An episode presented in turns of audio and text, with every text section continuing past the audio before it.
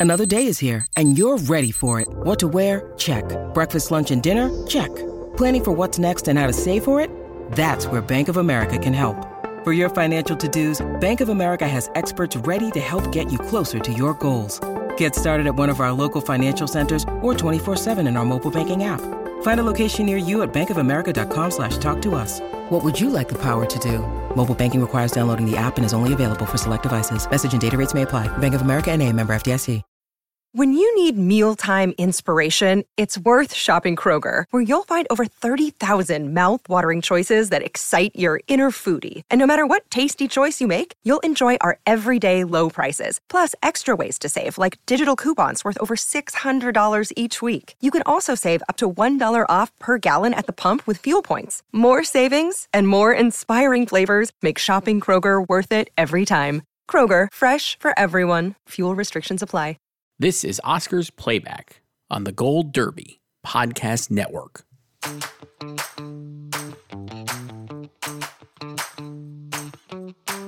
Welcome back to Gold Derby. I'm Christopher Rosen. I'm joined by Joyce Eng. And Joyce, you probably noticed there was no uh, fancy red carpet tonight. That'll send him a message. We're doing the 2003 Oscars. Should I boo you? Yes. Yes. Very, very loud booze. Loud booze. Machine. I, sh- I should have gotten that for today. Uh, Joyce, we're doing uh, the 75th annual Oscars now, and in, in, in 2002 in film. Uh, this is, I would say, a cursed ceremony. In many, many ways. Although, like when I watched it 20 years ago, um, like overall, like winner wise, like I didn't really have much problems with it. This year also has my favorite win of all time. But yeah, um, lot of uh outdated jokes. Very canceled show.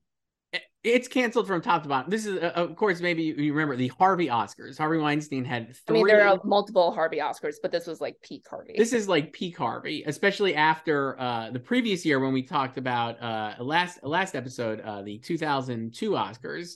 Not a not a great moment for harvey and and miramax as they got like kind of swamped over by everybody else. And it was like, this is the end of uh the end of Harvey, right? Like that was it. And then uh this was uh, the big comeback uh came now. And I believe uh, three best picture nominees, Miramax. Three best picture nominees. Gangs of New York, Chicago, which wins, and The Hours, which Harvey Weinstein co-produced with another uh problematic uh titan of these this era, Scott Rudin, who is also now canceled. Yeah. Good time. Uh, and then Roman Polanski is uh, referenced throughout and wins Best Director. So one of one of the big upsets of the night by the pianist. Huge upset, right? Mm-hmm. Uh, there was an article right uh, before uh, the Oscars that Anne Thompson wrote. There's a lot of good. This is a great era because there's a lot of like burgeoning online stuff. And this was uh, Harvey said last week. At, this is in February of 2003 before the ceremony. This is a, a cyclic, a cyclical industry with up and down years. This is a once in a lifetime year. It won't happen again. Well, I guess that's good. I'm I'm saying good. That'll be my that'll be my takeaway. Um, cyclical, yeah. So he's he's back on top. Um, I'll I'll just read this um quote by Scott Rudin. Yes. From he did a Q and A with the LA Times. This was published March 5th, 2003. The headline is Scott Rudin, Unafraid of Virginia Woolf. Um, so then he's talking about how uh, he he he just has to learn to relax around this process more. And then hmm. the interviewer says no a kinder and gentler scott. Um and then scott says i had a conversation with harvey about this. He told me he was going to be a kinder and gentler harvey. And i said well then no one will want to work with you uh, which I kind of meant. I think one of the reasons filmmakers seek to work with Harvey and me is they want that combative ability. They want that turn to their advantage. They want to work with somebody who is willing to do whatever it takes to get their movie made and get their movies sold. Um, Miramax did do whatever it took to try to get Martin Scorsese a win this year. So that was the big one, obviously, yeah. for, for Scorsese. Uh, so much so, uh, I, I, again, I said this before and already I'm doing it. I have like, this was like, there's so much documentation on this Oscars, and especially because it was like the 20th anniversary this past year. Uh, so, or this a year. lot, a lot of retrospectives. A lot of retrospectives. But, uh, a lot of here was one thing I found an LA Times article. The I'll just I'm just gonna read this verbatim, and we'll go into the year in film like we usually do, which is this is not a great this is not a great year I would say overall. We've had much better cumulative years. But here was it. The impulse to give Scorsese the Oscar he should have won for Raging Bull and Goodfellas wasn't unanimous either. It's the exception rather than the rule when people went to win an Oscar for their best work, unless you think Scent of a Woman is peak Pacino. You'd be hard pressed to find anyone who counts Gangs of New York as their favorite Scorsese movie. This is from this year. Uh, I believe Justin Chang and uh, Kenneth Turan did a, a retrospective of uh, this Oscars. Um, then Scorsese did too. He, uh, Scorsese turned up at countless events concocted by Weinstein and his campaigners to put him in front of voters. I, I caught up with Scorsese for a long interview about a month before the Oscars. This is Turan speaking. He sounded tired and ready for the whole thing to be over. After voting began, he endured one last ignominy when it was revealed that a testimonial, one that Miramax was touting in campaign ads for gangs, had been written by an in house publicist and not the legendary director Robert Wise. Academy President Frank Pierson noted that many members asked for their ballots to be returned so that Scorsese's name could be stricken. The ballots weren't returned. It didn't matter. Scorsese would have to wait another four years to win for The Departed. Um, iconic controversy. What a time! That, it, that... It, was, it was great. Yeah, a multiple because that that whole controversy also started with William Goldman writing a whole rebuke of uh, Gangs of New York. So yes. then uh, Harvey and Co had to pull out the stops and counterattack. Yes. Then uh, you know, the, there was the the Robert Wise uh, puff piece praising Marty was printed and it was credited to him but it turned out it wasn't by him and then he the best part about this is like he initially said like his assistant wrote it and then even his wife was like no that's not true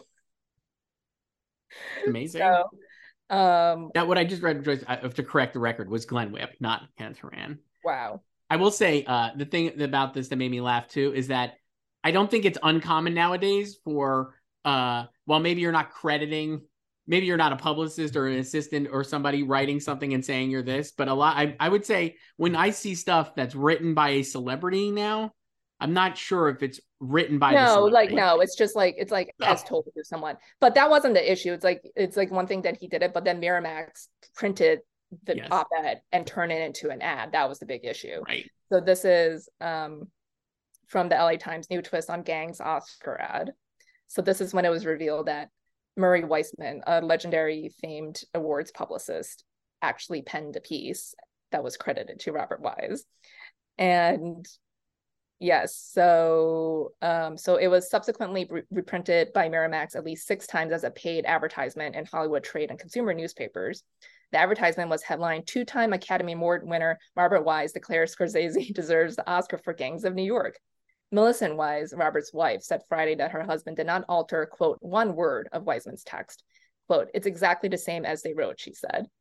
Robert Wise said Thursday that a friend named Michael Thomas had helped him draft a story. Both Thomas and Millicent Wise said Friday that Thomas had nothing to do with the article's creation.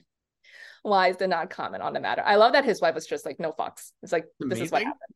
Great. The, the, the Weinstein Scorsese battles on Gangs of New York are, are legend. There was a, in, in, April 2002, so this is before the movie comes out.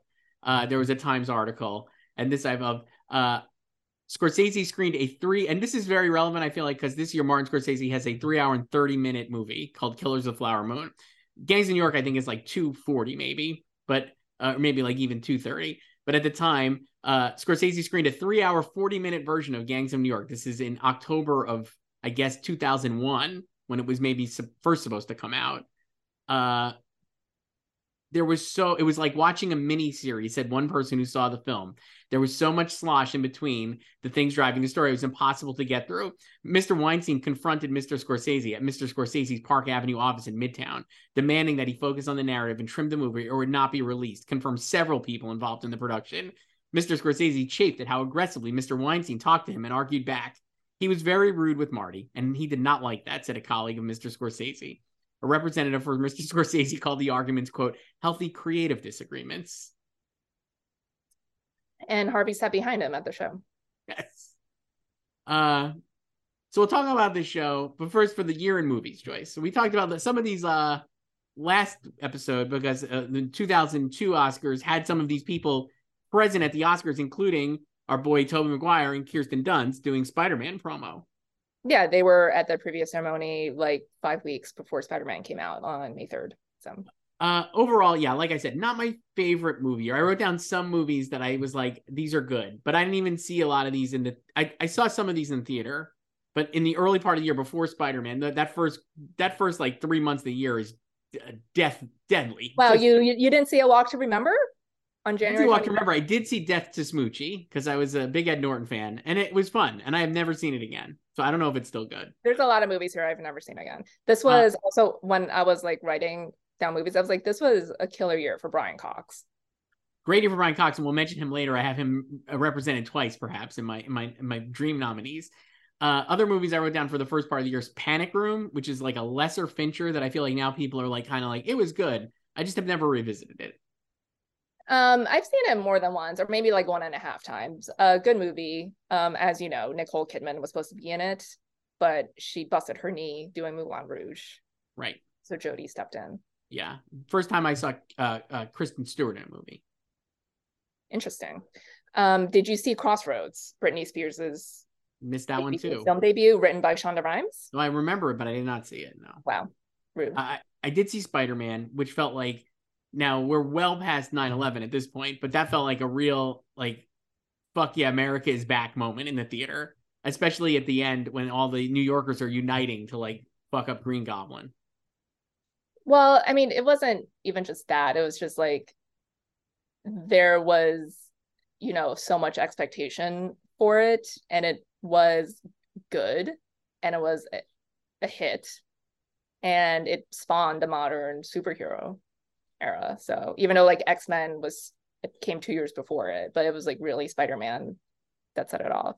So you're I know you're a Spider Man fan. I rewatched all of these like when No Way Home came out. Uh I thought this Spider Man was fine. Spider Man Two is the best one. We all Spider Man Two is good.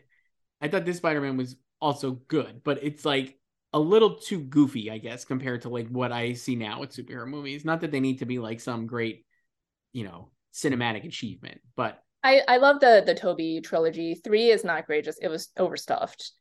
Um, and I liked I like Tom Holland's like they're cute, and I think he's the best at playing both Spider Man and Peter Parker.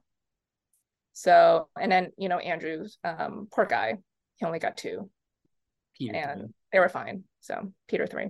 Uh, I agree. I think I think Tom Holland's are the best, and I think I, I kind of like he's the best Spider-Man. But anyway, uh, other movies I wrote down: uh, Star Wars Episode Two: Attack of the Clones. Just a bad sure. movie. Um. I never saw that in the theater, so I saw it, but that was so we had seen uh a few years earlier, obviously, uh, Phantom Menace, and saw it four times in the theater and tried to convince myself it wasn't a huge disappointment. And by years later, here in 2002, uh, I realized it was a huge disappointment. And then Attack of the Clones is just bad. And uh, you so just got to stop gaslighting yourself. Some sometimes things are bad, so just got to accept it. Uh, things shouldn't be made. So about a boy, which I did not see in theaters, but I greatly enjoyed. Love about a boy. Really good. Nicky Hoult. Great Nicky Hoult. Uh, other movies I wrote down. Insomnia, a Christopher Nolan movie that I really don't care about. I've seen it once. Paycheck gig, it felt like for him. Uh, the Bourne Identity, Matt Damon. Love the Bourne Identity, another Brian Cox joint. Great so, Brian Cox, and, mm-hmm. uh, and this was um this was Matt uh, asserting himself as a box office star because it was a huge hit, and obviously this was also it was like when um him his and Ben Affleck's careers kind of uh inverted Yes, because later in the ben, year, Ben was trying. Ben, this was also the, during the Bennifer era, obviously. So Ben had uh, Sum of All Fears, Changing Lanes, just a lot of like average movies. he it, this felt like a year of uh, a year of downs for changing lanes was like the the drama uh with samuel jackson that was like a serious movie that ended up coming out in spring and i saw in the theaters and never saw again and then some of all of yours was like i'm gonna be jack ryan here's my big franchise and it was totally mid and then matt Yeah, does and then two weeks, Bourne, literally two weeks later, Bourne Identity comes out. and, and Bourne rules and it's like really creative and like a great filmmaker have the point of view and like creating basically a a- like a language of action choreography that is still being ripped off now, right? Like it like really like reset the bar. Mhm. And then Ben closes the year with Paycheck, which just writes itself, I feel like, because it's a real Yeah. bummer. Payback was it payback or paycheck? Um, Paycheck. Yeah, it sucks. And that was like a great, not a great time for for Ben. Yeah, this does- is not not a great era, uh, career wise for him because No. he he has Gigli coming up too in 2003. So he does a great job at the uh the Oscar ceremony though, where he announces the screenplay nominee for original screenplay, and obviously Ben, ben Affleck is fluent in, in Spanish, and I just felt like that, that just, people only discovered two months ago with Air. but he- yes, but even here, it's just like oh, he's so edu- like I. I'm a I'm a Ben Affleck apologist, but I'm like he is very educated and very intelligent. I think, and like People he's dumb, and he's very smart. Yeah, because it's it's just like, you know that that that joke um where it's like oh he didn't actually or like Matt Damon wrote um Good Will Hunting and Ben just was like add my name to it. You know, it's like Yes. It's like no, he's a very intelligent man. If he watches interviews, like long form interviews, not like you know like morning talk shows that are like five minutes long but he's he's very eloquent and he's very perceptive and smart and has like really good insight on the industry and the film business and yeah he's fluent in spanish because he lived in mexico when he was a child Yes. Uh, other stuff I wrote down. Minority Report. Fan of that one, Joyce? um i've only seen that once but so i saw this um uh, during my my friend's a birthday celebration it was her birthday weekend so we went to cpk first for lunch california pizza kitchen Of course. cousin greg would be thrilled Yes. And then we went to Roosevelt Field to see the movie. And my friend was sitting next to me, and she doesn't like when things touch his eyes. Hmm. So when Tom Cruise was getting the eye implant, she freaked out and just buried her head in my shoulder. That's awesome. So that's my memory of the movie. uh i love this era of steven spielberg movies right post 9-11 i feel like this is like a really great era of spielberg because he'll like later have war of the worlds which i think is amazing and minority report i think is really good and like these are like i feel like maybe now probably properly rated but at the time i think it was like underrated spielberg because they were a little darker i'm using like air quotes there for darker but like they were a little more like using pop like blockbusters to be like to expound on dark themes. I just found like this one really good. And I rewatched it like a few years ago and it's actually still really good, Minority Report. I feel like this was also the time period when um he was like he wasn't getting Oscar nominations for these movies. And I like, you know, like AI the year before and stuff, and like people had very high expectations of them landing with the Academy, and they just weren't. And like I would argue that like some of them weren't meant to. Yeah, no way. but don't that, think that they didn't were. that obviously didn't stop people from over predicting it early, early on before Yes. we're even seen. So uh Men in Black 2. um I've seen all the Men in Blacks in theaters. So, So this is the one with Bernard Gilkey, I believe, getting Mhm. hit in the head with a baseball. So I'll never forget that. Let's go Mets. that was that came out the same weekend as uh, Like Mike with baby Jesse Plemons. Sure. So yeah. Uh Road to Perdition, which I was psyched about because it was Sam Mendes' first movie after uh American Beauty, which at the time I still re- really liked and still wasn't canceled. So it was like, wow, this guy's coming back with another thing. And Tom Hanks is a bad guy. And uh it's a good movie. I, I at the time I think it was like a disappointment because it's like Yeah. pretty slow. But I rewatched that last year and uh it holds up really well. And I think it's like actually like pretty solid across the board. I then I I think I only saw that on pay-per-view. So I saw that like a couple times at pay-per-view and I can't remember the last time I've seen it. Like I I thought it was fine. Like it was good, but um I understand why it didn't really take off. Um it, it's a movie you like, not love. There's not a Yeah. lot of passion behind it, even then. I feel like uh, Yeah. other other hits I wrote down just Austin Powers three. and Goldmember, I saw Yes. that on vacation with my family. We were just like we have nothing to do one night. So we saw Goldmember. Yeah. So sure. that's like that's that's all I have to say. Signs. I saw yeah, I saw signs in theaters. Um sure. I'm not like was- huge on like M Night Shyamalan. I, I really liked it. I was big on M Night Shyamalan in this era, and it was like another like he's back, even though Unbreakable obviously is like has a great reputation now. It was kind of like a bummer movie, like from a post Sixth Sense aspect. And Signs though now I think people liked, but again now completely. I, I'm not gonna go. No one really talks about it. no, kind of Yeah. like forgotten. Uh, swim fan, Oh, swim fan, iconic film. Great. Yeah, it came out in September. I remember that. love it. Uh, other ones I wrote down. This is a bad movie, but I love the jacket that Jake Gyllenhaal wears in it. Moonlight Mile. He wears like a shat, like a shawl, is it called? Like when it's like that on the collar. Yeah, around. that one that movie was okay. It was uh. Ellen Pompeo's debut. Yep. So, um, Um, Jake also was in The Good Girl with Jennifer Aniston. This was like a, a big year for her, 2002, because uh, she would win the Emmy this year for Friends. Yes. So, and this was kind of like her, her like her indie darling. This film. Yes. So, um, uh, not a great movie, I don't think. it's fine. Yeah. Uh, a couple others. I, I, I we'll keep burn through these, and any I forget, I'm sure we'll talk about later. Uh, Punch Drunk Love. Um, good film. Yeah. good. Uh, again, post Magnolia PTA with Adam Sandler, I was obviously like really amped for this, and it felt like a little bit of a letdown at the time, but I do think it's a good film. Uh, Eight Mile, My fave. I knew Love you'd love that. The best. Best Just- movie of the year. Absolutely rules. Saw it opening night, couldn't wait. So I good. have I've seen it obviously many, many times. Um, just just the best. Um, and I, I went to the pop-up back in November for the 20th Yes. anniversary. So Yeah. I had mom's spaghetti. How was it? Delicious. Um, I have where's I have I kept the container, obviously. There you go. Oh wow, you have it right there. That's awesome. Mom's Love this. spaghetti. Yeah, Love delicious. this. Eminem, the goat. So Goat Yeah. movie. Goat Eminem. Curtis Hanson, great. R.I.P. Yeah, no, all right, Brittany Murphy too. R.I.P. Ugh. Yeah. Uh, other ones I wrote down. Uh, this is honestly one of my this. So I like I said, I didn't think this year was very good. And then in the last week of the year, three of my favorite movies of the whole year uh, are all released basically at the same time. Twenty Fifth Hour, which is one of my favorite Spike Lee movies. It absolutely rules. Just an incredible Brian Cox, Ed Norton. Uh, loved it at the time and love it still. I think it's like definitely like the post 9-11 New York movie. It feels like uh, just so it came good. very, very late. Um, so late yeah, that was great. Uh gangs in new york which i think is good. I don't think it's a it's not a flop to me. And it's like it there's a lot of good stuff in it.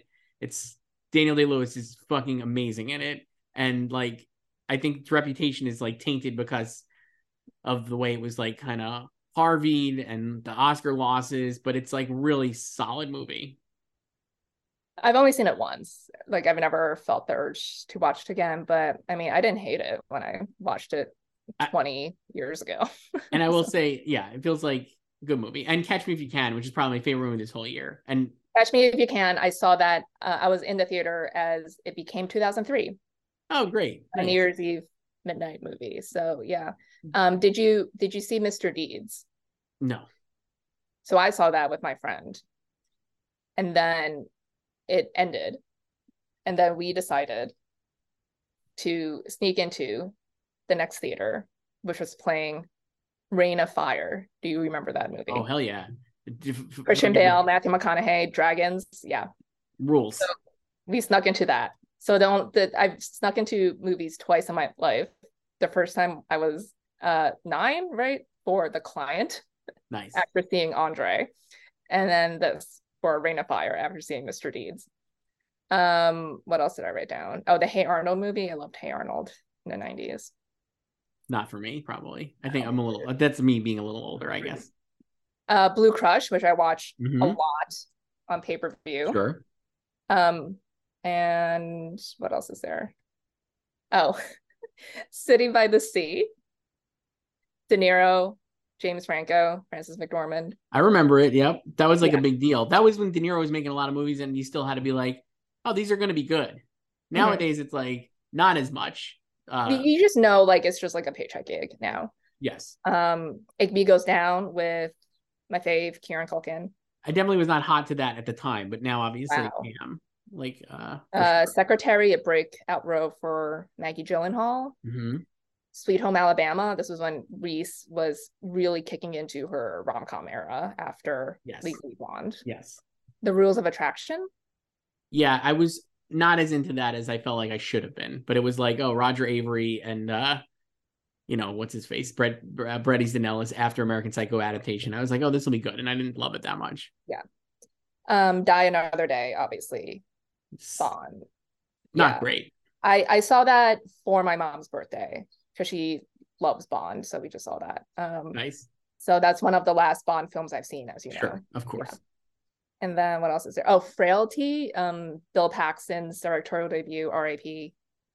So that was good. Um, Murder by Numbers. This is where Sandra Bullock and Ryan Gosling met, and then they started dating. Yes. Um, the J Lo films, Enough, Made in Manhattan. Made in Manhattan was really good, and enough was fine. Yeah.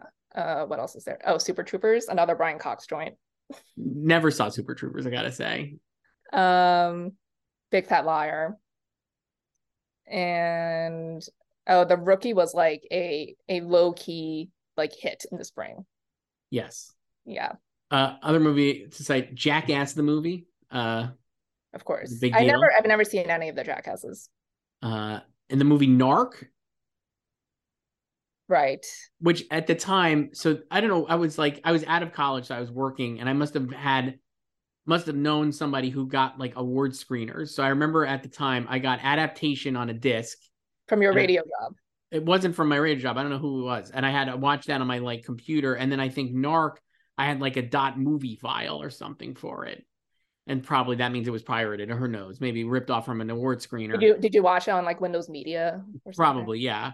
And Narc, it was like a big Ray Liotta performance, and I remember it was a big deal because like Tom Cruise personally like shepherded this movie from Joe Carnahan, and then it handpicked Joe Carnahan to direct Mission Impossible three, and then had a great cast, and that whole movie just exploded, and then J.J. Abrams made it uh, instead. And I really love Mission Impossible three, but I would always have loved to see the Joe Carnahan version because I think Scarlett Johansson was in it, which I was like super psyched about, uh, and like other people, Carrie Moss I think was in that version too. But anyway, it never happened. But Narc was like a thing. I felt like, even though I don't really remember much about it, it feels like No, it was more like it was it was never like mainstream. no, So and it feels like it's like the Shield or just like you know, t- it's like now it would be TV. um oh Queen of the Damned. This was Mhm. uh Aaliyah, Aaliyah, after sure. she died. so, R.I.P. Yeah. Uh, Catch Me You Can, literally, just I was thinking, I like, I think this is like top three Steven Spielberg. I think it's like one of his best movies. A lot of fun. Yeah. Uh Amy. Adams great in it. Everyone is great. Amy Adams is great. Leo is probably until like Wolf of Wall Street, Once Upon a Time in Hollywood. Leo, this is my favorite Leo. Leo needs to do more comedies. That's what I've been telling him my entire life. He's so good in this, and it's like he really is effortless. Hank's going kind of against type is really fun. Yeah, Walken's great, Martin Sheen. Everyone is so good, and the yeah. movie is so it's like relentless entertainment. I think it's like really one of Spielberg's best movies. So of course it doesn't really Yeah. And then the score too. So score is great. Uh, and then the hours in Chicago come out at the end of the year, basically. Another big year. We'll talk about him a lot, I'm sure. Uh, John C. Reilly, who's in three of the five Best Yeah. Picture nominees Mhm. and a nominee himself for Chicago, Yeah. but he was in Gangs, The Hours, and Chicago. um and then he was also in Good Girl too, not a Best Picture nominee. He had a, a lot of other yeah, just a wild year. Mhm. Uh, so we go into the Oscar choice, and there was uh, trepidation that would even happen because r- very recently uh, America went into war with Iraq. It was yeah, uh the war started on March 20th. The Oscars were on March 23rd, 2003. This was the last ceremony for, uh, pre-COVID in late March Yes. because the following year they moved it up a month to end of February or early March in Winter Olympic years. yes. So because they Uh, wanted to like uh shorten the campaign season. Yeah, maybe a good idea based on this campaign season. Uh, the show was three hours and 30 minutes, 53 minutes shorter than la- the previous year, which was the longest Oscars of all time. They And still they still had a lot of extra bits in this one. a lot of extra bits, including uh, the uh, Academy uh, reunion photo that's in this one. Family album. They copied what they did for the 70th show, so they just reunited a bunch of uh acting winners introduced by Olivia de Havilland, R.I.P. That was her last uh stateside public appearance. So because she lived Uh, she lived in Paris or France. Um, but yeah, that's a very long segment. Really long, but pretty cool. Uh, ratings for this were, I would say, flop city. No, uh, 33 million, 9 million fewer uh, than the previous year. Not surprised based on the movies that were nominated because it was like Chicago was like a hit retroactively, I feel like, but like none It of these were like it was doing well, but it's Yeah. not like a blockbuster. none of these were really blockbusters except for Two Towers, and like that even had like middle child syndrome basically. Mm-hmm. So like no one was caring about that movie, even though I think it's probably some people think it's better than Fellowship, but I, we talked about this previously. I do think Fellowship is better than Two Towers and probably Return of the King, which we'll talk about next episode because it sweeps everything. And Steve Martin hosts. that, that might be second like our, our shortest episode because there's like nothing to say. uh, Steve Martin hosts for the second time. Mentioned this before, Joyce. Uh, very much of the era, which is uh, and and perfect for this incredibly creep ass ceremony. Just Steve Martin, very very dated, sexist, misogynistic material. I was like, this does not not a lot of the jokes work. I mean, I was cringing at the time watching it. Like, I think in general, Steve did a good job. Like, his non sexist jokes were good. I'll give you a few of the non-sexist ones that I wrote down. Uh, this was the first Oscars in HD television. So I'd like to say hello to the three guys watching in Circuit City, anyways. Just a great joke of the era. And then his, uh, his, his uh, salary joke with Tom Cruise is like, you should just do what Tom Cruise does at the end of every week. He takes $1 million and sets it aside and he puts it away. So good. The other one that made me laugh is obviously because it's like the Oscars family album. A lot of old Oscar winners or prior Oscar winners are there, and like legends of Hollywood who are all mostly deceased now. Mickey Rooney is there, way in the In the back, back. and uh, and and Steve goes, Mickey, I'm sorry we couldn't get you a better seat, but Vin Diesel is here. That is a hilarious joke, and his delivery of it was so good. Yeah. And then when he was talking about like movie stars, uh, they could be thin or skinny, yes, Democrat or skinny. Yeah. And then uh, young, middle aged, or old. And it was just photos of Haley Joel Osment, Natalie Portman, and Reese Witherspoon. Yes. Yeah. He has another one. Uh, Roman Polanski is here. Get him. It's a good joke. and uh, then- he was not there though. No. And then one that I wrote down that was made me laugh because I was like, is it though? And I guess it kind of is. Miramax stopped at nothing to make sure Chicago is nominated. And tell me, you tell me if you think this is fair. They made a really good movie that everybody likes and everybody applauds. And I'm like, did they though? And is it though? I, I, I do think like everyone liked the movie. yeah, It's, sure. it is it's just like, movie. and it's also the the the lightest one of the bunch of that group. So Uh, but then, like you said, like a lot of the jokes are very misogynistic. He has one that reminded me of. Do you remember uh, the the online film critic Lights Camera Jackson? Are you Of familiar course. with that person? Mhm. And at one of the Critics' Choice Awards, where uh, all the critics and the, the the the the people mingle with the stars and get selfies with them, he he yeah. put and up a photo. them, yeah. He put up a photo of uh, Amy Schumer, and he's like, "Got to spend the night." I, I'm going to paraphrase the the bad tweet that it was, but it was like, "Got to spend the night with Amy Schumer." Uh, can't say I'm the first guy to say that or something, right? Like that. And and she responded. And she responded, was like, wow, that's really shitty and sexist. And like, you, that's not cool. And so Steve Martin, so that, that joke reminded me of a Steve Martin joke at this ceremony when he's like, Jack Nicholson got in a hot tub with uh, Kathy Bates, can't say, uh, you know, she was, he's not the only person to do that or something. And she's like, kind of appalled and like laughs it off. But I was like, she didn't seem to really love that joke. I don't know. That seemed like pretty mean spirited. I mean, there were he that that whole sequence was very long. He has a- Um, I mean, like the, one- the Jack jokes, like also like Jack being gay. So there's a lot of Yeah. homophobic jo- jokes too, or I mean, not just like tone deaf. I feel like where it's like, can you believe Jack is gay? Kind of. Yeah. Um, and then at like at the end of his monologue, he like they put on the screen like all the people who've allegedly slept with Steve. He's like, I've slept with so many great actors, and it's like uh, all the very attractive nominees, including like Renee Zellweger, uh, Halle Berry. Nicole Kidman's the first one, and she's mortified. She's very Nicole. Kidman's mortified. Uh, I'll go back to Nicole Kidman because he has a pretty funny joke about her earlier. But Nicole Kidman, I think uh, Halle Berry, who I feel like is sexualized throughout the whole ceremony, not just Adrien Brody like making out with her, but like in multiple jokes, it seems like she's yeah, like and then she just she just has to keep guffawing at all like it. it's all about like how she's super hot and not like about anything else about her. Diane Lane looks truly traumatized when Steve Martin like throws her face up. and like I felt so bad for her again. Like watching it now, I was just like, wow, that sucks. Like this is just such shitty jokes. They're not Yeah, even none of jokes. this- none of this would fly. Of- they're, they're not even jokes. It's just it's like I slept with all these actors, and then like the joke at the end is like Lilo and from Lilo or Stitch from Lilo and Stitch is also present, Yeah, and then they also do uh, Ted Danson and Mary Steenburgen. right? I kind of thought they were going to go back to Jack because they set up earlier like that, That he's uh, gay. he yeah. was gay or like could be gay.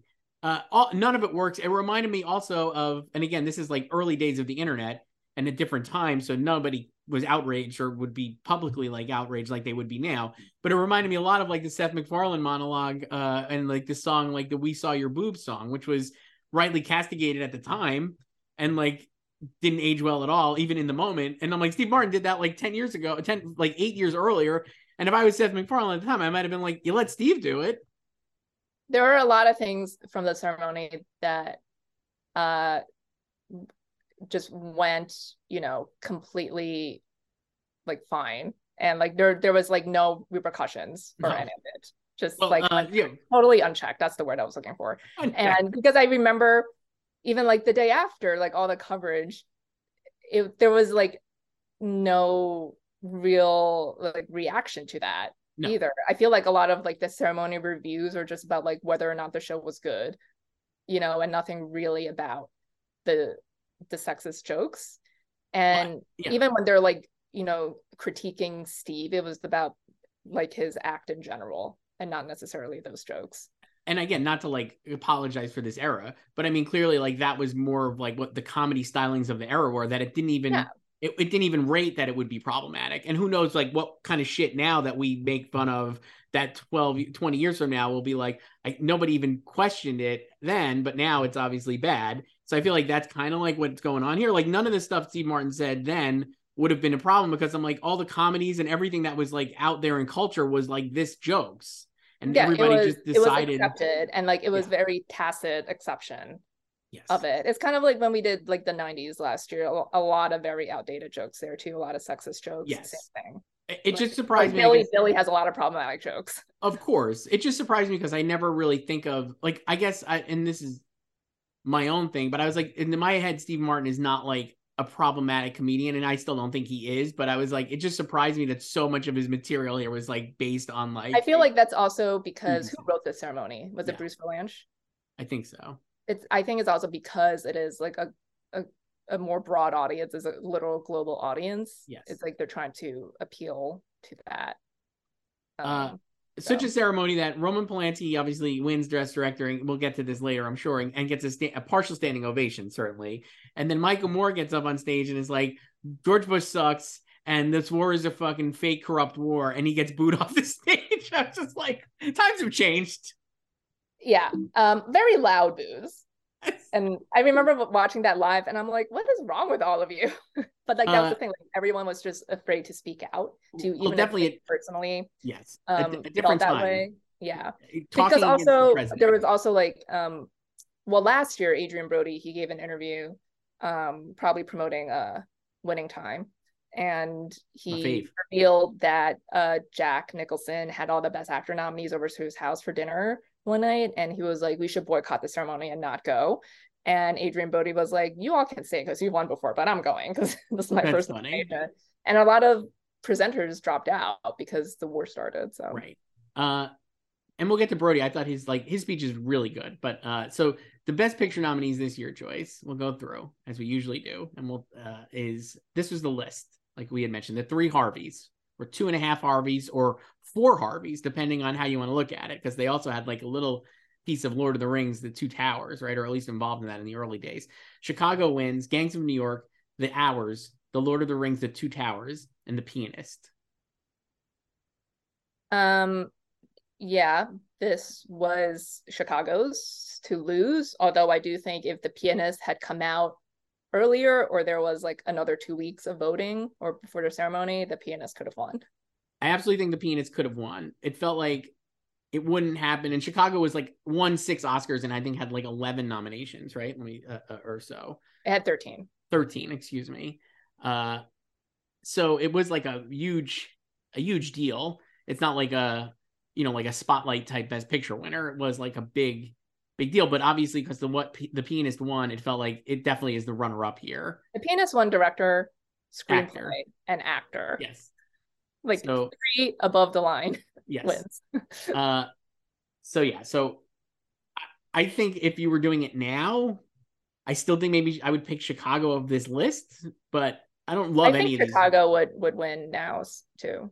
I don't really love any of these movies though. I mean, like straight up, they're not like. I mean, Two Towers I think is good, but like we said, I think Two Towers was, was never winning, not just because No. Peter Jackson was snubbed, but it was like like you said, it's middle child syndrome. yeah, It's like it's not the first, it's not the last. We know the last is coming, so we could just wait for the last one.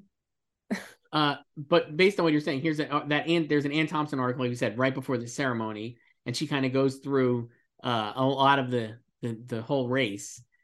The only film that has a prayer of beating Chicago, which is well on its way to 100 million, is The Pianist, which also happens to be the only Best Picture contender without Weinstein's fingerprints on it. At Cannes, he hated The Pianist so much he walked out. Focus Features bought the Palme d'Or winner for three million, able to use his summer cash cow, the Hulk, as leverage. Focus president James Schamus will make sure his parent company Universal injects plenty of juice into the campaign. He learned a few things as the producer writer of Crouching Tiger, and now has ex Miramax marketing chief David Brooks on his team, eager to prove his mettle. And then this is the next. I'm just going to read you this. This is still Anne, but I just was like, this whole thing is great. The Pianist has several things going for it as well. People perceive the film as the underdog that did not buy its way into award season. It got there on its own considerable merits. Many Academy members are as uncomfortable as Meryl Streep with the current frenzy of political style Oscar promotion. Early in the article, she mentioned how Meryl had the hours and adaptation and really was like kind of like, "Eh, I don't like uh, skeeving a little bit. Uh, although Roman Polanski can't campaign here, this is a great although. And like just they're tossed off. He I has wonder made, why. he has made great movies, among them Rosemary's Baby, Chinatown, and Tess. Polanski is not a pariah, says Hollywood reporter, film editor Greg Kilday. When he left town, he was still embraced by all the bad boys. Polanski won't promote the movie anyway because he finds it unbearable to talk about his own Holocaust history. And Oscar virgin Adrien Brody is widely admired for the suffering he endured for his performance. With the right handling, Focus could turn the movie's weakness into strengths. And then here's a quote It succeeds as a drama, as history, and as a personal expression from a major filmmaker, says Think Films Mark Urman. It's the best Holocaust movie ever made. Even Elizabeth Taylor, the quintess this this is this is the really one of the greatest paragraphs I've ever read. Even Elizabeth Taylor, the quintessential Academy voter, over the hill, high-minded, and slightly daffy, took time out from defending Michael Jackson on Larry King Live to declare her Oscar favorite, The Pianist. Now that struck a chord. Daffy. took time out from defending Michael Jackson to say Roman Polanski's The Pianist is my favorite movie. So I think you're right that if this was like a little longer season, it would have probably won. And I think it's definitely the runner up. Yeah, I I like the pianist. Um, and it's it's a great film, but it it is like it it was the underdog because I don't it's not splashy, right? And I think there's also maybe kind of not a hesitation, but you kind of have to like be in the right mind to watch the movie, like you know what you're going into. It's a Holocaust drama Mhm. and stuff. Um, but yeah, it it had won the BAFTA the month before. Um, Polanski also won there, so it was building momentum. And yeah, I think it's like one of those things where if if you actually watch the movie, you kind of just uh maybe like fall in love is like too extreme, but like you you really like it, and Adrien Brody is great in it as well. So and yeah, I do think like part of it is also like the backlash a little bit to Miramax. Yes. Um and so that's how like they lost like those other categories, but like they just kind of ran out of real estate to take the big one. Exactly. And I think that's exactly right. Uh, we usually go through to pick five other nominees. I got to say, pulling teeth to get me to five this year. But based on the nominations themselves and the other winners and categories and nominees, this is what I came up with. And you tell me how wrong this is. Frida, I think, would have gotten in as a best picture. Um I mean, I wouldn't have it at six. like No, Not six, but I think like nine or 10. But also, I mean, like I would I would have um adaptation and about Schmidt. I didn't have about Schmidt. I wasn't sure. I have adaptation. I have Road to Perdition because I think it could have gotten in as a liked, not loved, and I think it had six nominations overall anyway. And then I had talked to her. I have talked to her because Pedro got in to And- director, and he won screenplay. And my big fat Greek wedding. I have I that think- too. I think if it was the- the nowadays, hit. it would have definitely gotten in. Yeah, I I also have Far From Heaven. They're not really into Todd Haynes, No. but that was like the critical favorite of the year, and I think if it was like a hard ten, especially now, It would have gotten in. yeah, it we got like Carol missed, but that was still the sliding scale. Right. Um. Yeah, there. I I wrote down Road to Perdition, but I don't really know if that would have gone in because I feel like that's a kind of like respected and not loved. Respect Not Love, it had six nominations, like I said. Frida had six nominations. That was the kind of what I was going for with them. But I agree that neither one of those are probably really loved. I, I would have loved to see Spider Man and Catch Me If You Can, but I don't think either one of them had enough juice. No, I would have loved to see Eight Mile, but that was never happening. Um, Spirited Away would have been good. So I wrote that down too. And yeah, it, it would have never happened, but it would have been great. And Bowling for Columbine, I wrote down because it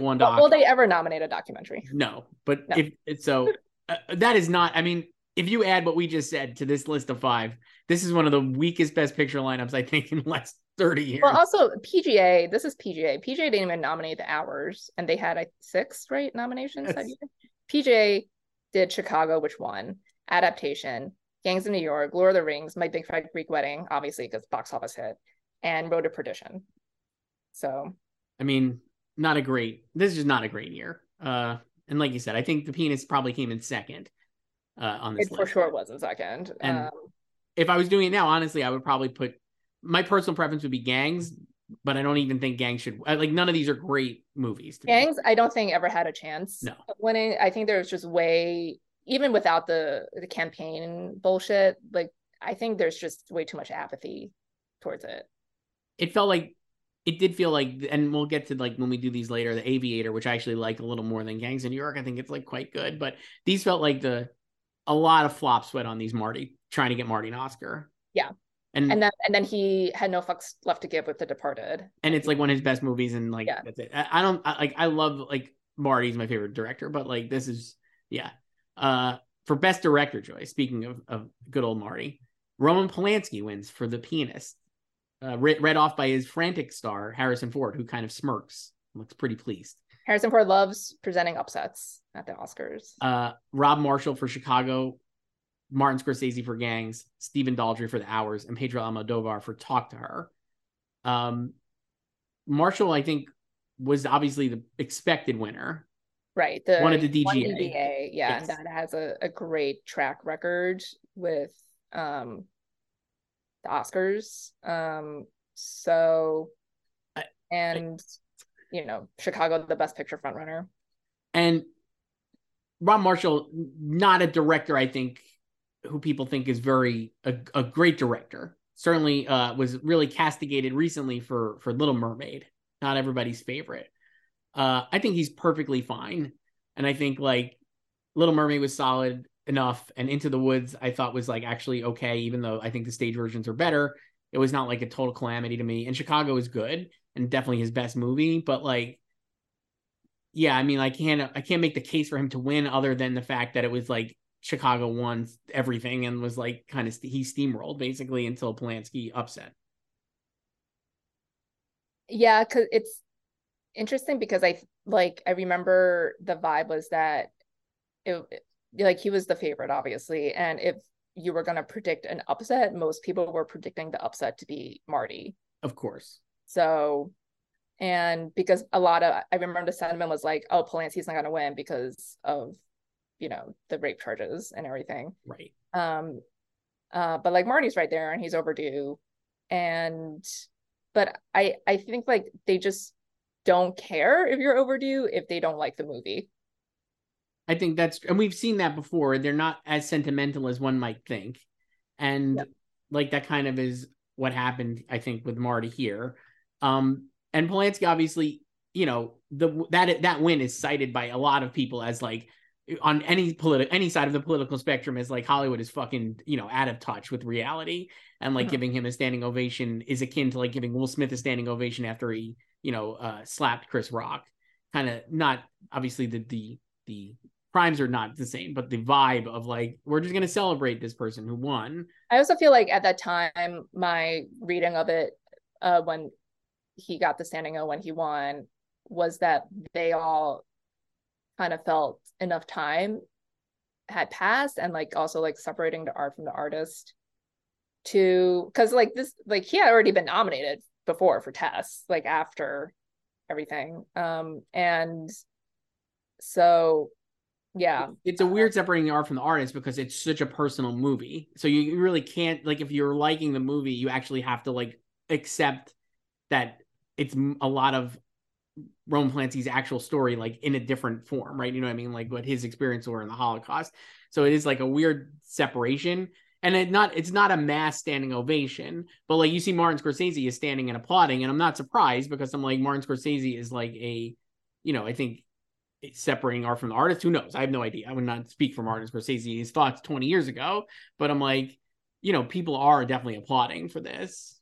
But yeah, and I think like you know, there's probably some for some people, even now you watch the movie, there's like you have like internal conflict. It's like if you like the movie, but it's like, oh man, it's from Roman Polanski. Like I don't want to like it, but it is a good movie. And you know? I would say like then there was less of that. I feel like yeah. again, like we are saying, like the way the culture has evolved, uh, it, I think there was a lot less of internal like debate over being like, how can I like? Yeah, I do think I, I do think like the time lapse has a lot to do with it. Yeah. Too. So, but so I found a Roger Ebert's predictions. Yeah. So he writes like I don't know, like six graphs on director. So he says like Rob Marshall's a safe bet, and then he goes, but I can't believe it. I can't believe that Martin Scorsese, at 60, one of the two greatest active American directors with Robert Altman, will be passed over again by Twizzler brained Oscar voters who get timid when confronted by genius. So then he recaps all his losses. Um, and then so he gets with like Goodfellas. So you know he lost to Kevin Costner for Dances Wolves. Which one of those would you want to see again? Scorsese is not only a great director, but an invaluable citizen of the film community, a crusader for film preservation, a historian whose documentaries about Hollywood and Italian classics are themselves classics, and damn it all, he made the best of the five films. But I'm not predicting that Martin Scorsese will win just because he deserves to. I'm predicting he will win because Harvey Weinstein, who produced both Chicago and Gangs of New York, is going full bore, hell for leather to win the best picture for Chicago, but has let it widely be known that he hopes voters will split their tickets and vote for Scorsese for director. It's the only category in which Harvey is making personal phone calls. He is a very persuasive man. And I actually think if you want to like I think what we were saying about Polanski and like the pianist, and obviously like it was a late charger, but I also think that is why Rob Marshall probably lost is because the campaign was to split the ticket. And so when you're adding Scorsese in there to having split the ticket, that leaves room for Polanski then to win in like a three team, a three person race, basically. Yeah. And I think it also kind of helps that in a way of for Polanski not to have been campaigning because like they really made Adrien Brody the face of that movie. Yes for obvious reasons. So I think it's kind of you feel more affection towards him. Maybe maybe you kind of forget about Polanski, but then you love the movie, so then you just end up voting for him because like Miramax is being a pain in the ass, mm-hmm. you know, about voting for Marty, and or maybe you don't like like Rob Marshall's direction that much. Um, but yeah, I like it was very clear that Marty was unamused by all the shenanigans with the ad and then there's so there's a quote from his publicist here mm-hmm. the, after it was revealed that or no this was before it was revealed that it was written by a publicist but it was like the controversy over the ad um so Lois Smith, Mar- Scorsese publicist, said Marty was very touched by what Bob Wise said, but he never knew it, it was going to become an advertisement. He was not happy. And then the LA Times, like the following sentence is just Scorsese has never won an Oscar. That's so good. oh man, I, I, will say it's funny reading all the articles about this. It's like and how contentious the gang's production was before this all this Michigas with the Oscar campaigning. It was like, you know, Marty and they're gonna come back together and do the Aviator, and like they didn't really, right? Like, I mean, that was not a Harvey movie, and it ended up like he had some uh stake in it, but like Scorsese really never dealt with Harvey again in such a one-on-one fashion as he did on gangs i think that kind of the, the, this whole thing a little bit soured uh there their relationship. Yeah, Gangs didn't win anything. So over 10.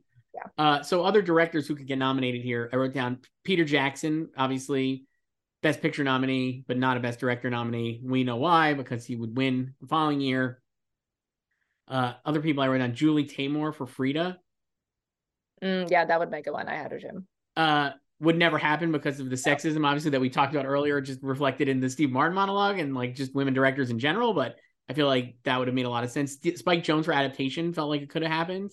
Mm-hmm. Um, and then I wrote down all my faves that would never get nominated, but Spielberg, Spike Lee, PTA, and Alfonso Cuarón for Y Tu Mama Tambien. Um, yeah, but I never expected him to be. It was like this yeah. feels like a pretty set five. I'm like not surprised Pedro Almodovar got in.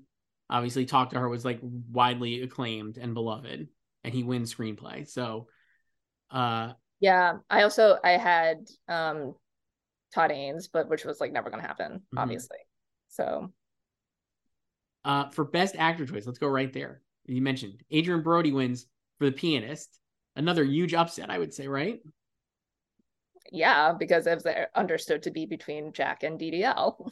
uh, other nominees: Nicolas Cage for adaptation, Michael Caine for The Quiet American, another Harvey movie, and Michael Caine basically like begged, borrowed, and steal to get it like in there, and and he, he did a good job. Daniel Day Lewis for Gangs, and Jack Nicholson for About Schmidt. Great ceremony because Nicolas Cage and Jack Nicholson are sitting next to each other the whole time, and oh man, they are thrilled of Adrien Brody's win. They seem legitimately thrilled. They were Everyone all does. like thrilled for him. Like I think one of the reasons, even though this ceremony is, you know, incredibly outdated, um, I just like like the winners because we did have so many upsets that we do not see these days. So you know. never. So Adrien Brody wins. He goes up. Obviously, Halle Berry presents as like the previous Best Actress winner, and he kisses her right on the mouth, which is now like 15 seconds. which has now been like toxified and is bad. But at the time, it was like kind of like a charming. It was completely celebrated. It was just like wow, like what a great moment, and blah blah blah, and And I'm I, at the risk of, of, of canceling myself. I don't know actually. Is this bad now? Like how? What is the general vibe of? Is this like fully canceled? well, or it's just like you know he did it without her consent, and it was no so consent? Like very it was very aggressive because he also like dips her back and it was prolonged yes, you know so not Yeah. great. But I don't. I actually don't even. no know but there was like no controversy about it at the time No. Uh, and then his speech I thought was great. Uh, he he goes on very long, which is one of the things I really liked about. yeah they try to play him off and he says something. Uh, what does he say here? Let me see. I ha- they're already flashing. Time is up, and then cut it out. He goes, cut it out. Wait one second. I get one shot at this. I didn't say more than five names. And he has this great line here that kind of ties together with the war in Iraq and just like the general era of like real tragedy, obviously, with 9 11. This is, you know, it fills me with a great joy, but I'm also filled with a lot of sadness tonight because I'm accepting an award at such a strange time. And, you know, my experiences in making this film made me very aware of the sadness and dehumanization of people at times of war and the repercussions of war. And whoever you believe in, if it's God or Allah, may He watch over you. And let's pray for a peaceful and swift resolution. Thank you. And I have a great a friend in, from Queens who's a soldier in Kuwait right now, Tommy Zabrinsky. And I hope you and your boys make it back real soon. I thought that was like, for the time, again, like to actually reference that Iraqis are, are human beings and that a war is like bad just in general, I found like really like there were uh, not a lot of explicit references to None. war i mean obviously like michael moore Michael Um, Moore accepted. No, there yeah weren't. and then like like chris cooper he he said like i wish us all peace in his so it was, right like, but like i felt like specifically like the fact that Brody referenced that like there are real people involved in war and it doesn't matter. There's no real sides when it comes to war right? Like i just found that like a really good message. I thought the speech was great and it's like he's so thrilled to have won. It's so good. His speech is so good. It's a real he is a really good winner. Yeah um it it was he was seen as like a lock for a nomination but i can't rem- recall like anyone at the time predicting him to win. It was just always like it was going to be jack or ddl you know and um because they had so jack won the drama globe and richard gere won the comedy globe for chicago snubbed um, and then DDL and Jack uh, tied at Critics' Choice back then when they still had three nominees at Critics' Choice. I remember watching this ceremony when it still aired on E. So remember that. Mhm. And um, the third nominee in that category was Robin Williams. So he was just like making a good time of it because he was the one loser in the category. And yeah, and then DDL won SAG and BAFTA. So it was like also that thing of like, oh, uh, Jack could win his fourth Oscar, right? Yes. Yeah. So my take was they didn't really love about Schmidt, obviously. No. And so I think that obviously hurt Jack here, that it was not going to be like a rubber stamp. And I think Daniel Day Lewis in Gangs of New York is absolutely fucking awesome. It is like a great, great Daniel Day Lewis performance. But I don't think he's he's the lead, but he's not the lead. And I think that kind of hurts. No, there was also I remember at the time there was also talk like, oh, he's like really supporting, but he kind of is. And if he went supporting, he would have absolutely won, I think, in Steamworld. But he's not going to go supporting because he's Daniel Day Lewis. Um, but I'm not surprised he didn't win for this. and like, I don't like and again I don't think like they loved Gangs of New York. no. So And it's funny watching it later when they do the Oscars, uh, the group photo. It's like he had only won at that time. It's just funny looking at him being like, "Oh, yeah, my a- left foot. he only won for my left foot," and then it's like, "Here's a future two time. He's gonna win twice more very soon, and it's like the greatest actor of all time."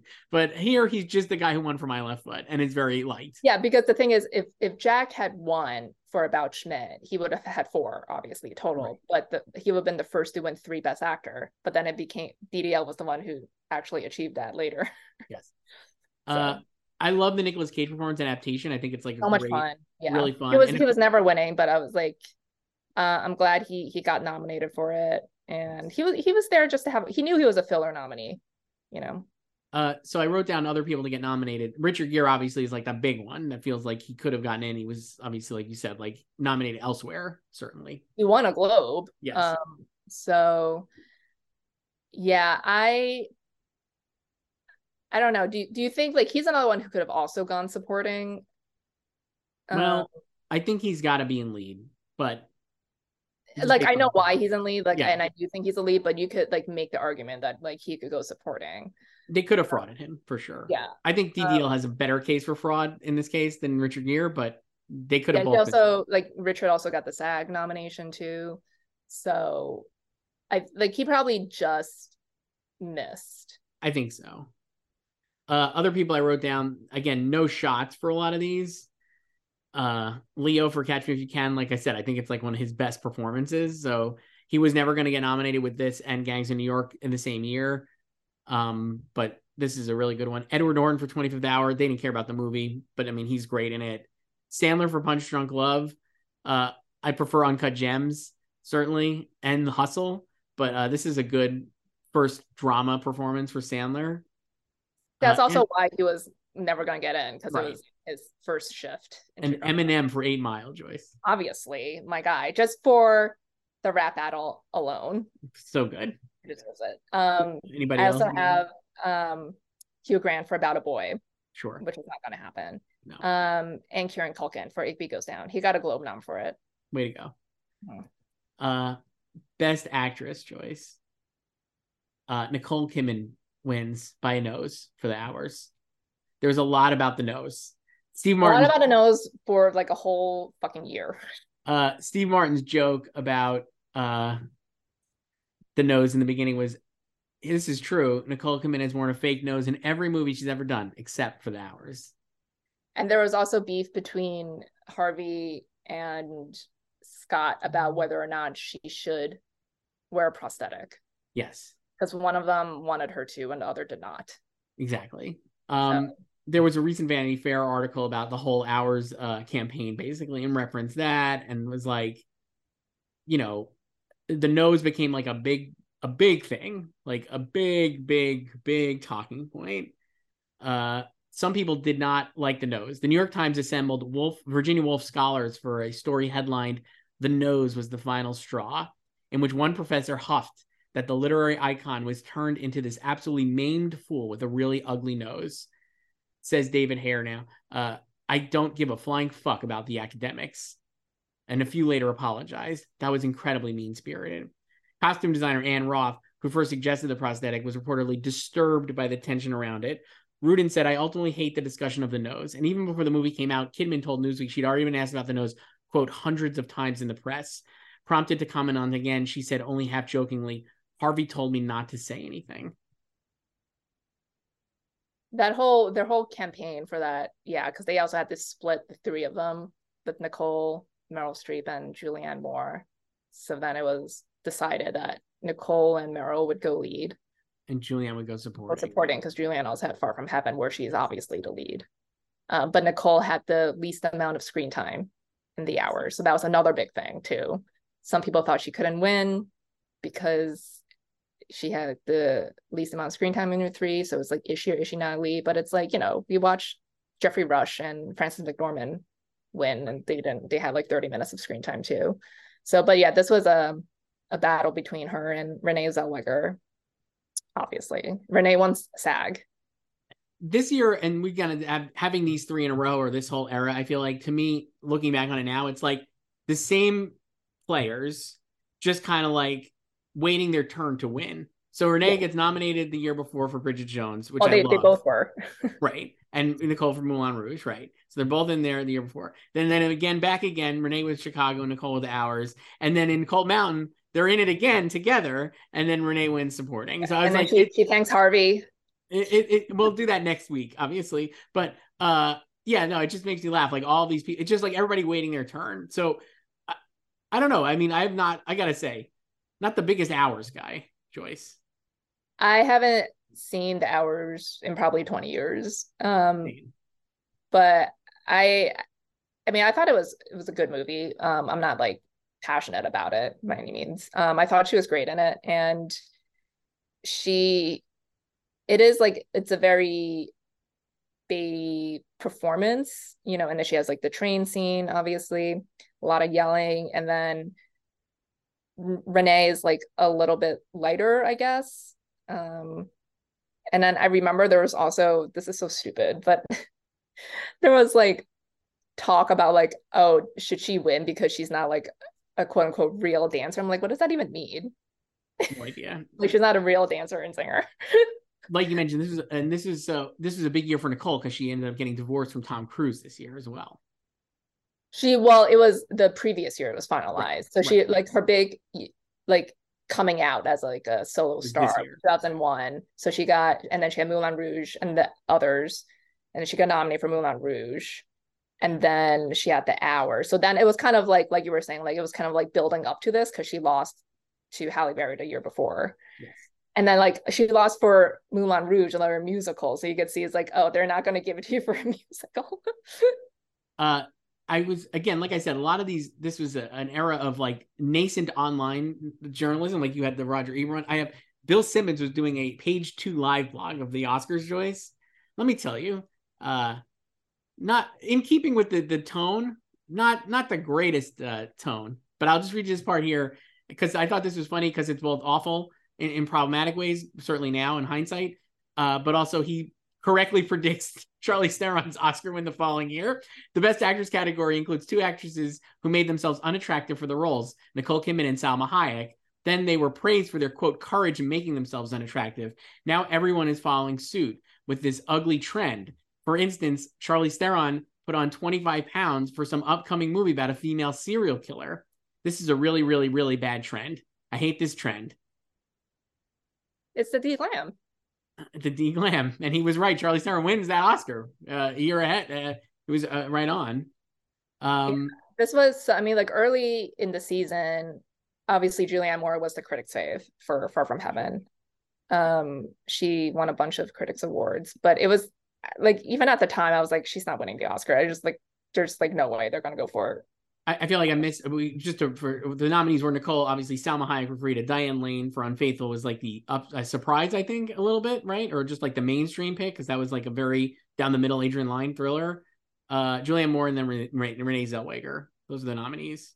Diane was very much because that movie came out in May, and it was uh I remember whatever film Twitter was at that point like pre-film Twitter that was mm-hmm. like the, the, just like the punditry covering at a time. I remember there was a lot of support to get her the nomination. Um, so she got it. But yeah, like Julianne Moore was the the critics' favorite, but it was I like I just like knew at the time I was like once we get to the televised awards, like she's not winning anything. No. uh, and as in keeping again with the era and just the Hollywood in general attitude towards women, hard to for me to fill out. A, there's not a lot of roles I found that were like who would have got nominated here. Basically, I mean, the irony is though that this year or like the the lineup that we got in Best Picture, like you know, like a, a female fronted film winning The Hours is three female leads. Like that's actually pretty good. That's true. That's true. You're right. Uh, I couldn't think of other people to put in Meryl Streep for The Hours. I had like as an alternate, obviously. Uh, yeah, she was heavily predicted to get double noms. Nia Vardalos for my Big Fat Greek Wedding. Yeah.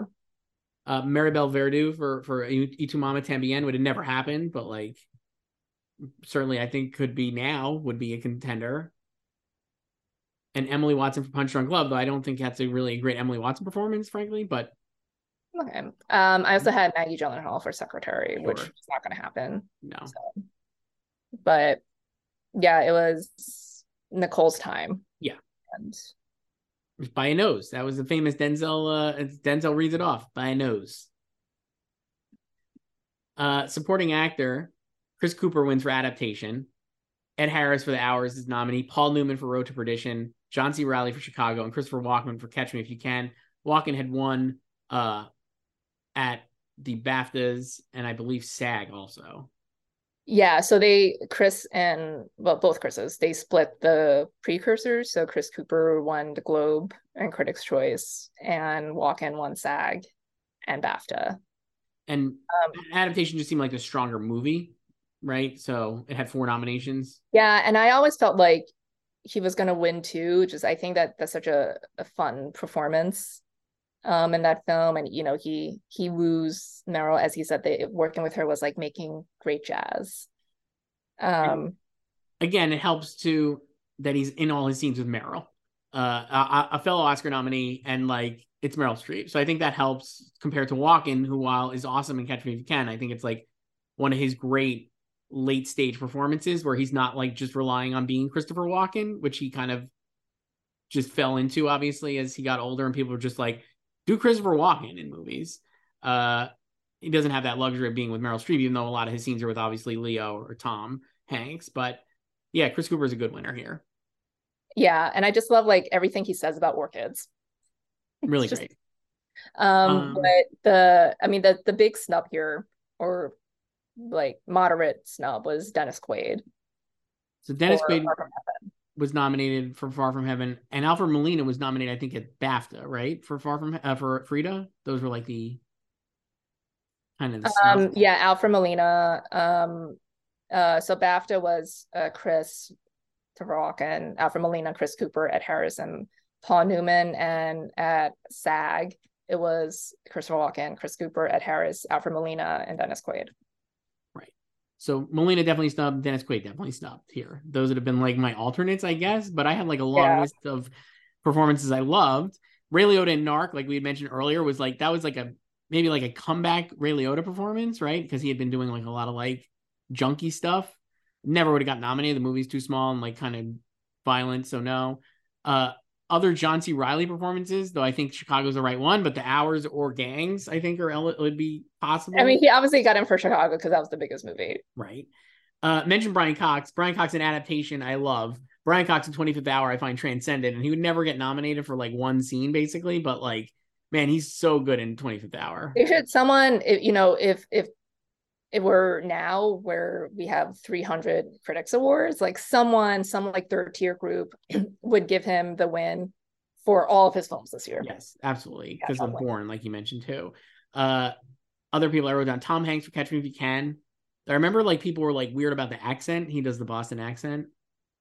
This was also the start excuse me of um uh or well yeah the tom hanks being predicted to get in for films um, like Road to Perdition, and then him just not getting in for almost 20 years. uh, so yeah, it was just not not a great time period. I, I, wrote down all these other people too, and they didn't like Gangs in New York, even though they gave it 10 nominations. It's clear like it was not a fave or like they respected it maybe. But I wrote down Brendan Gleeson, Jim Broadbent, and Liam Neeson, all for gangs. None of them would have gotten in. I think Broadbent is great in it, but no way. And obviously was the winner the year before. Um, but that did not hold him any any favors uh, for for this year. There was also um chatter at the time for to get uh which would never happen, Andy Serkis a nomination for the Two Towers. Yes, that was like a big deal. I also wrote down Colin Farrell for Minority Report. Um, he was good in it, and kind of like it's like a good like very. He was very impassioned introducing U2 on the yes. show. Uh, Barry Pepper and Philip Seymour Hoffman for 25th Hour. I wrote down Willem oh, Dafoe for Spider Man. Yeah, I was thinking about this, but I was like, I would actually nominate him for No Way Home. And then your best friend Nicky Hoult for About a Boy. He's. Uh, it was the the movie was too small. Yeah. But I would do him, Hugh Grant, and also Toni Collette. I have Toni Collette coming up here too. For supporting actress, the winner was Catherine Zeta Jones, very pregnant Catherine Zeta Jones for Chicago. Uh, other nominees were Kathy Bates for About Schmidt, Queen Latifah for Chicago, Julianne Moore for The Hours, and Meryl Streep for Adaptation. Yeah, so this was Catherine's mm-hmm. to lose. She... So much so that they have Sean Connery come out and give her the Oscar. They knew that he was she was going to win so much. Well, my favorite, I remember when he read just Catherine, and then I was just looking at Kathy Bates. I'm like, oh no, she's confused. But like Catherine Zeta Jones obviously knew. Um, she only the only thing she lost was the Globe because they put her in lead, so she did win supporting, and Meryl won supporting. But yeah, just just a very delightful performance. Love yeah. Catherine. I love Catherine Zeta Jones, and this era was like great. It felt like she was like, you know, this is like her peak moment. Wins the Oscar. Great stuff. Love yeah, her. and I and I always feel very ancient um, whenever she or Michael Douglas post about their daughter, Carys, who is now obviously 20 years old. Right. Like, let me wither into dust. So, because I remember you when you were just in her belly. So, yep. Uh, um, not much to say here. I don't think. I mean, I think she's a rightful winner, and like nobody else here would. This was won. the only acting category that was not really a race because the others, obviously, they there were. I mean, there was a split here, but it was like a forced split basically. Yeah. But the other races were closer. The only other person who maybe could have got nominated was Michelle Pfeiffer for White Oleander. She got into SAG, but I don't think she was really that close. No, I don't um, either. I have like Patricia Clarkson down for Far From Heaven. I think she got some like critics notices. Um, and obviously, as I said, Toni Collette.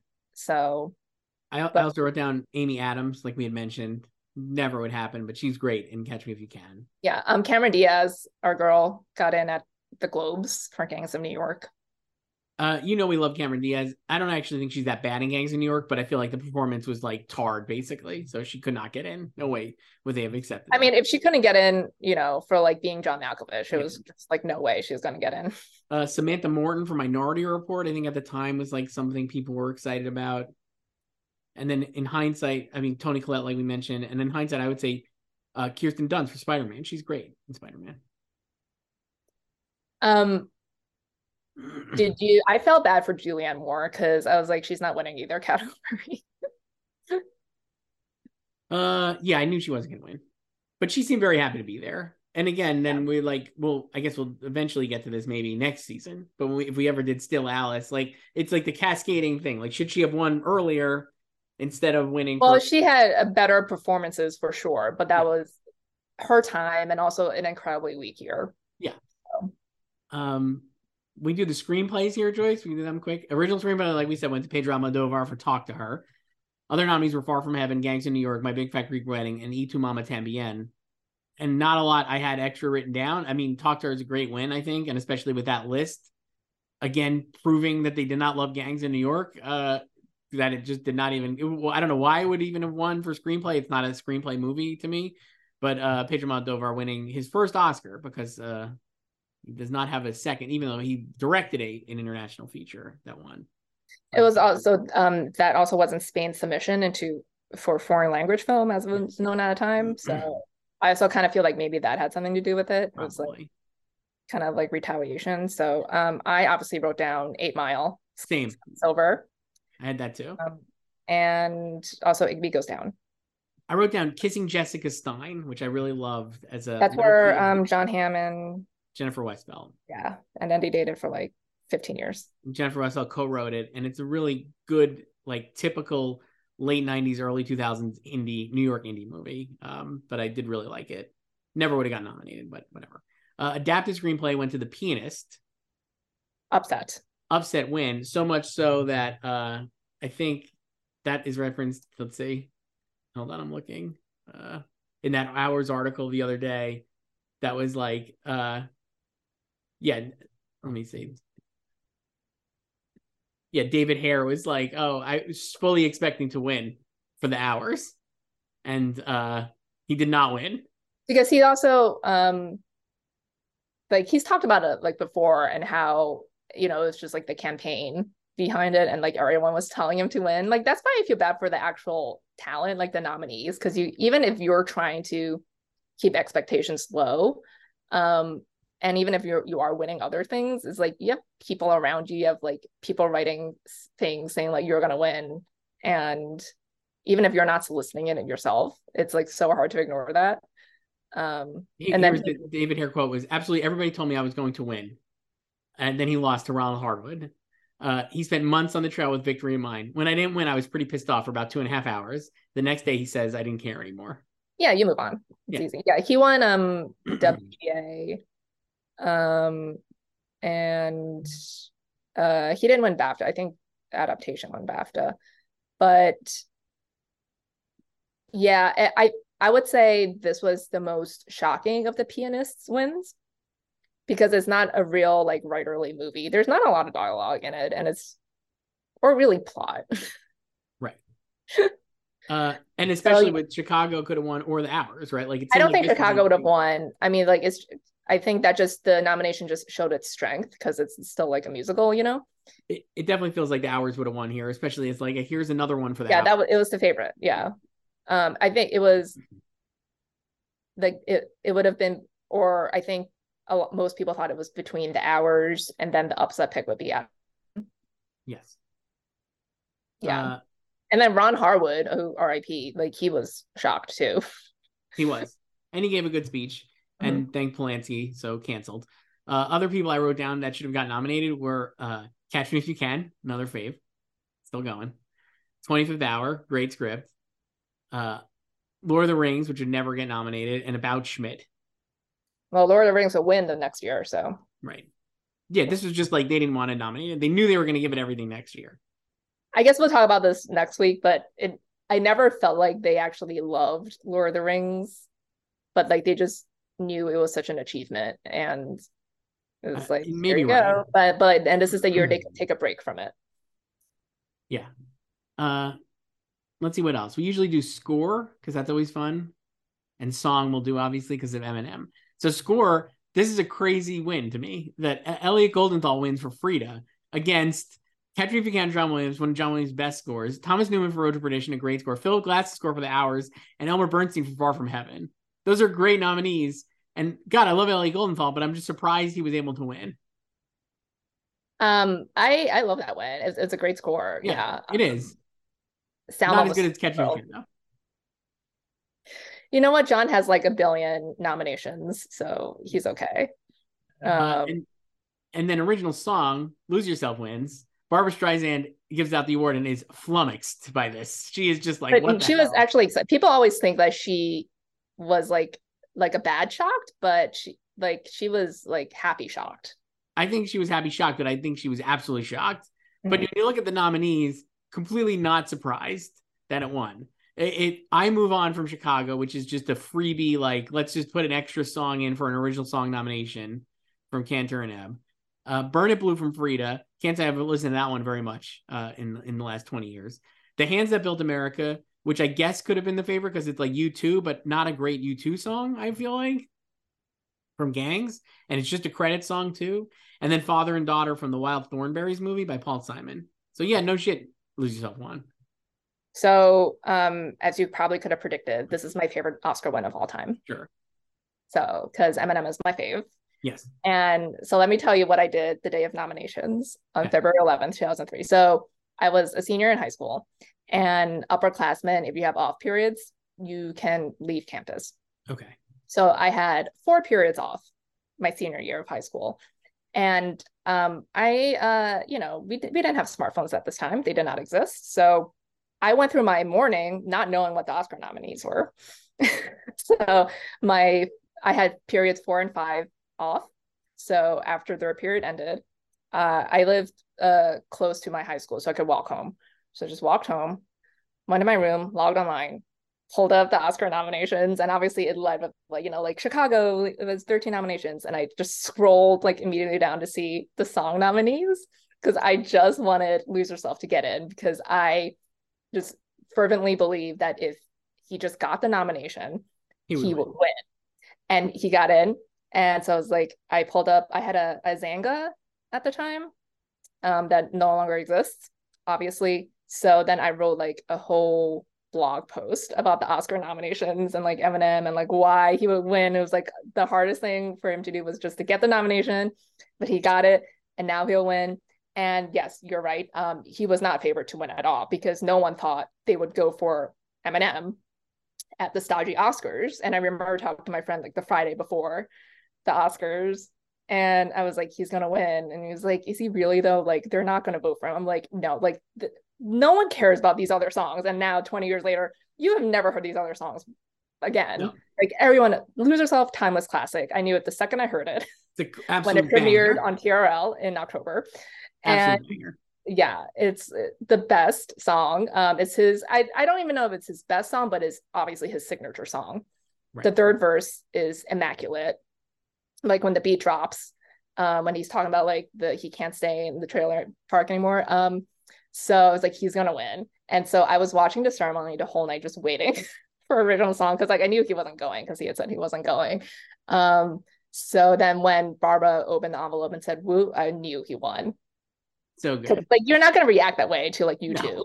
no and then Luis uh, goes up accepts it in his Pistons jersey so good it, the whole thing was great I loved it so much and then he comes 17 years later and brings for another down. iconic moment. That was also great because that was preceded by, if you remember, a montage of like music and movies. Mm-hmm. And then it ended with like probably like 40 seconds of eight mile footage and they were mm-hmm. playing the, the, piano intro.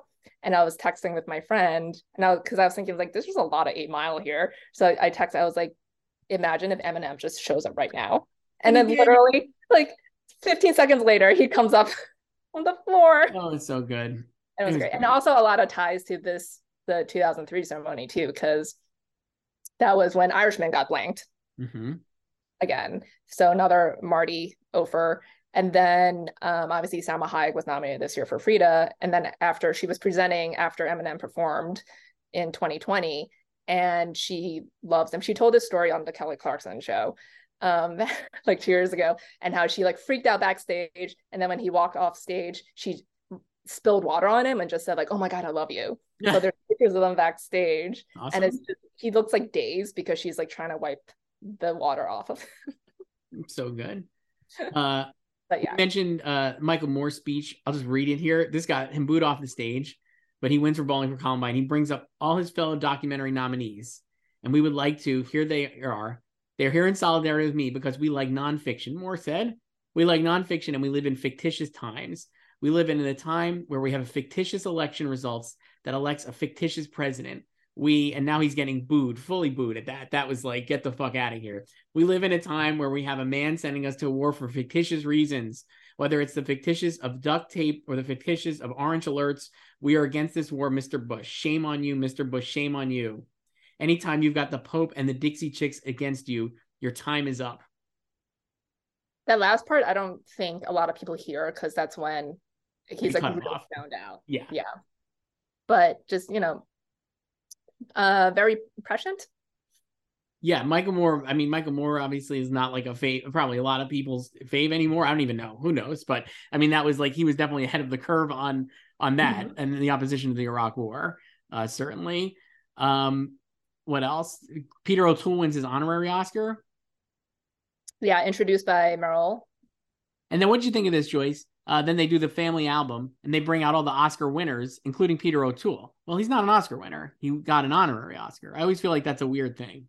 No, I mean they included Kirk Douglas too, and he only has an honorary. So it's just like whoever is there, like who wants to go, and it's like you're still a living performer who has been given given being a keyword, not won an Oscar. So yeah, like they're obviously not competitive wins, but they included him. They also had Margaret O'Brien, who won, who won, was given a juvenile Oscar. Too. Um, what did you think about that package of that in- Kathy Bates introduced of just Oscar winners talking about like what it was like to win the Oscar? I was like, you're just rubbing it in the losers' faces. It kind of felt a little weird. Like there's one shot of Dustin Hoffman holding up his two, like he just looks Kevin like Spacey does it too. Kevin Spacey, and again, like just again, can't get away from Kevin Spacey in this era. It feels like I'm just like, oh god, uh, yeah, I was not super fan of that. But again, this still was a full hour shorter uh than the previous years. So. Well, they didn't have Woody Allen or Tom Cruise. No, so pull the couch. Uh, but yeah, I was just like, this is just. I don't know if we need to talk about like how great it is to win and how heavy the statuette is no. for hundreds of people who'll never know what it's like to win uh. Other last stuff, I guess. Uh, Conrad Hall won won a posthumous Oscar uh, for for Road to Perdition. Um, his son accepted it on his behalf, which is presented by Julia Roberts, who says, "I know a thing or two about cinematographers, but doesn't say that she's like married to one. I guess, or were they not married yet?" They were married because they they married on July fourth, two thousand two. Okay. So and some big deaths in the in memoriam included like Dudley Moore, uh, John Frankenheimer, Billy Wilder, James Coburn. So, oh yeah, James Coburn had one of his last films in 2002 in uh, Snow Dogs. Yes, who could forget such yeah. a timeless classic. Uh, after Moore's speech, the other thing I wrote down was uh, another good Martin, Mike, uh, Steve Martin joke. The Teamsters are helping Michael Moore into the trunk of his limo. That was a good one. it's always good when after there's like a an uproar during the show, unexpected, and you have a host who's quick on their feet, who can land a good punchline to kind of ease the tension. Yeah. So that, that's it, Joyce. That was the Harvey Oscars. Miramax had 40, uh, 31 solo nominations, three Best Picture nominees, 40 nominations total if you count the hours, basically. That's crazy. It's yeah and i this is yeah the, the peak of his powers really. And then yes. it slowly starts dwindling after. It slowly starts dwindling after but he still has two ceremonies that he steamrolls with the artist and King's Speech yeah but there's like no no like this like triple domination not like this. anymore. Not like this and uh, i don't and, think and then they also uh tightened the campaigning rules after this after this brouhaha so that summer they uh, announce like new campaigning rules because it it used to be that they would just like revoke um, your tickets to the show if you violated their very amorphous guidelines but now they're like tightening the campaign rules. Again this is 20 years ago and and that they were like threatened disqualification. If if like you know you didn't did not obey them. Um, but there was also so before all of this happened, like um, during the the Gangs of New York ad controversy, uh, Rick Sands, mm-hmm. the Miramax flack, he wrote an op-ed in the LA Times, uh, basically being like, "What's what's the problem with that? Like, there's no problem." Um, so he like leads with like William Goldman's um you know, attack on Gangs of New York. And then he points out like all these other people who have campaigned for others.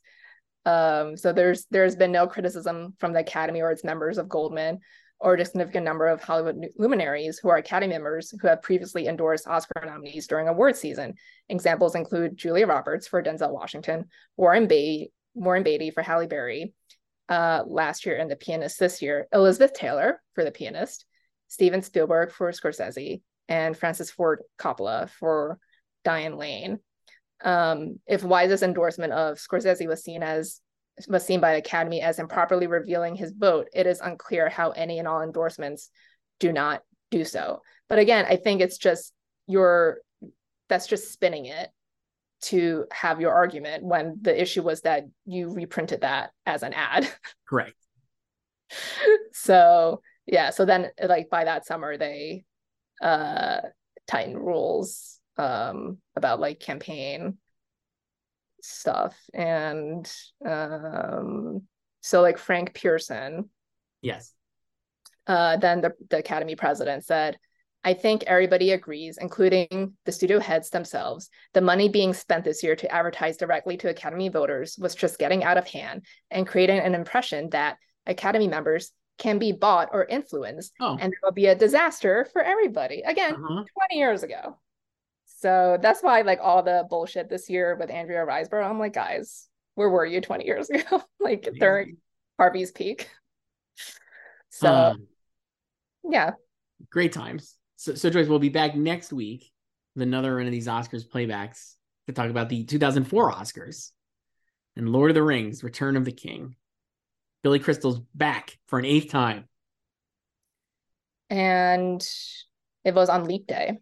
It was February 29th, 20, 2004. So we'll, we'll be back and talk about that. Be, hopefully, I haven't rewatched that one yet. I got to be honest. I did a lot of little research. I'm seemingly a, like a, a lot less, uh, somewhat problematic than this one was there were not as many um sexist jokes no i don't i don't really care about that ceremony just because it's like kind of boring with the sweep and i love lord of the rings but it's just like i don't i don't really revisit that year well we're gonna and we're gonna have so much fun doing it. It's gonna be great. I, I guarantee we'll have so much fun as usual. All right i'll talk to you later.